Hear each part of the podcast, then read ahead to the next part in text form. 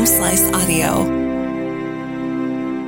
From the Home Slice News Center, this is the Daily Slice for Monday, October 31st, 2022. I'm Amy Rose, filling in for D. Ray Knight. This is what's going on. Fire crews continued battling a wildfire near the Black Elk Wilderness Sunday. The Palmer Gulch wildfire is located in Pennington County, three miles southeast of Hill City. It was reported on Saturday at approximately 1 p.m. The fire is burning in heavy dead and down timber and estimated at 60 acres. The cause is under investigation. Federal, state, local, and air resources have responded. A 28 year old man accused of first degree manslaughter in the death of his sister pleaded not guilty in a Pennington County court on Friday. Kevin Phillips has more. Nicholas Ray Houchin of Rapid City was arrested September 22nd after getting into an altercation with his 31 year old sister Danielle Houchin, which allegedly resulted in Nicholas strangling her. The duo were part of a larger group that were allegedly drinking and driving around delivering food for an app based food delivery service. Houchin faces two alternative counts of first degree manslaughter, meaning he could be found guilty of one or the other, but not both. He faces up to life in prison if convicted.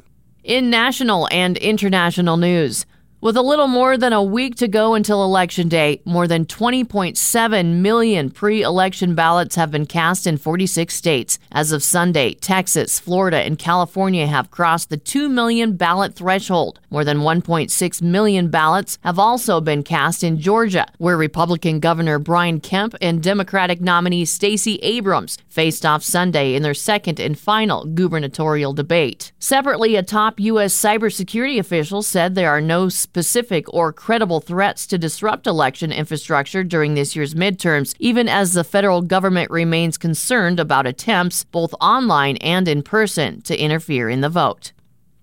Luiz Inácio Lula da Silva has been elected the next president of Brazil in a stunning comeback following a tight runoff race on Sunday. Kevin Phillips has the latest details.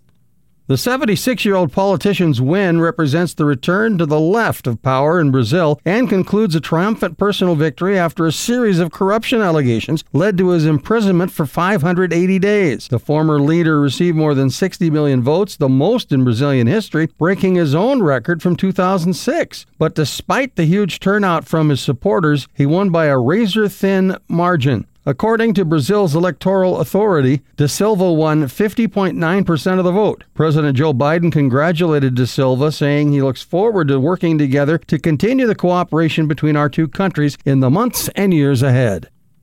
The conservative Supreme Court will meet today to consider whether colleges and universities can continue to take race into consideration as a factor in admissions, a case that could diminish the number of black and Hispanic students in higher education. Challengers in the case are targeting Harvard and the University of North Carolina, arguing that their programs violate equal protection principles, dash the promise of a colorblind society, and discriminate against Asian Americans by setting higher standards for their admission. They are urging the court to overturn a nearly 60 year precedent that has allowed institutions of higher education to give limited preference to people of color and women with admissions. Affirmative action, advocates say, has afforded marginalized people a fair chance to attend colleges and universities that may have otherwise overlooked them.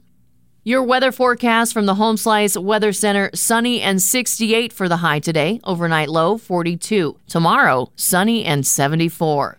That was your Daily Slice for Monday, October 31st, 2022. The Daily Slice is a production of Home Slice Media Group, hosted by Amy Rose with Kevin Phillips, executive producer Mark Houston, engineered by Chris Jacquez. I'm Amy Rose. Happy Halloween.